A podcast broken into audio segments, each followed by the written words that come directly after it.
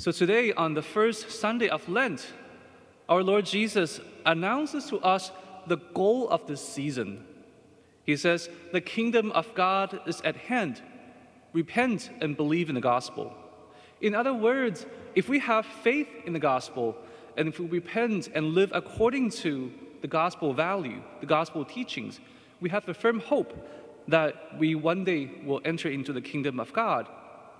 So this is important because once we're clear about our goals, knowing where we are going, we can have a sense of direction and purpose. And we can also think about how to get there, there's, if there's a way to get into the kingdom of heaven.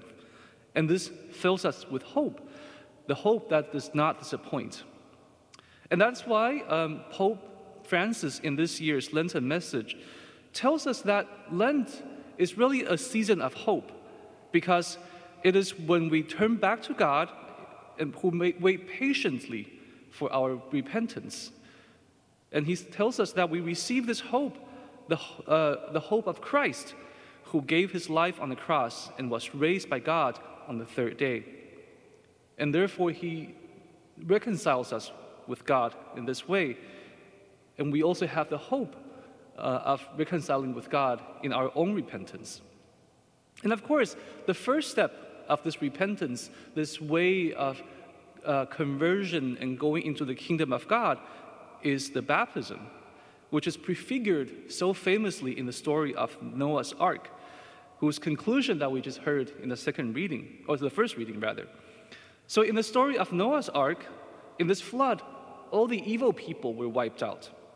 Only the just ones, who were basically Noah and his family, were preserved.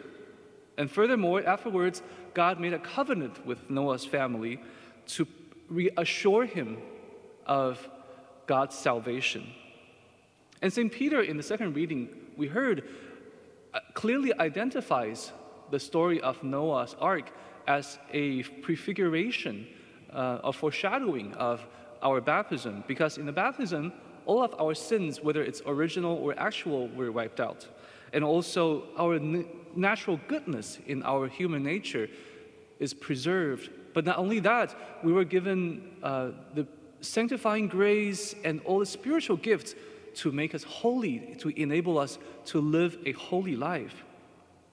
And of course, this grace of salvation from the baptism comes from the death and resurrection of Jesus Christ, which mediates a new covenant, new and eternal, everlasting covenant, as we hear in the Eucharistic prayer.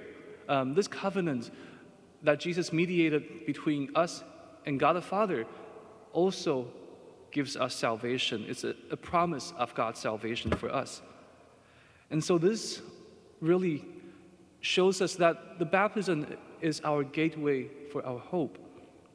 And er, later today at the eleven o'clock Mass, we will have the rite of election for our catechumens who are preparing for their baptism. So I will invite you all to please support them in your prayers as they prepare to receive the baptism on the Easter Vigil. But also for us who are already baptized, let us follow Jesus' lead during this Lent and rely on his grace to resist temptation and to strive for perfection, to live out this life that we are all called to in our baptism.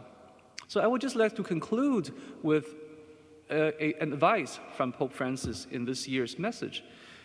He says, through recollection and silent prayer, hope is given to us as inspiration and interior light, illumine the challenges and choices we face. Hence, the need to pray, and in secret, to encounter the Father of tender love.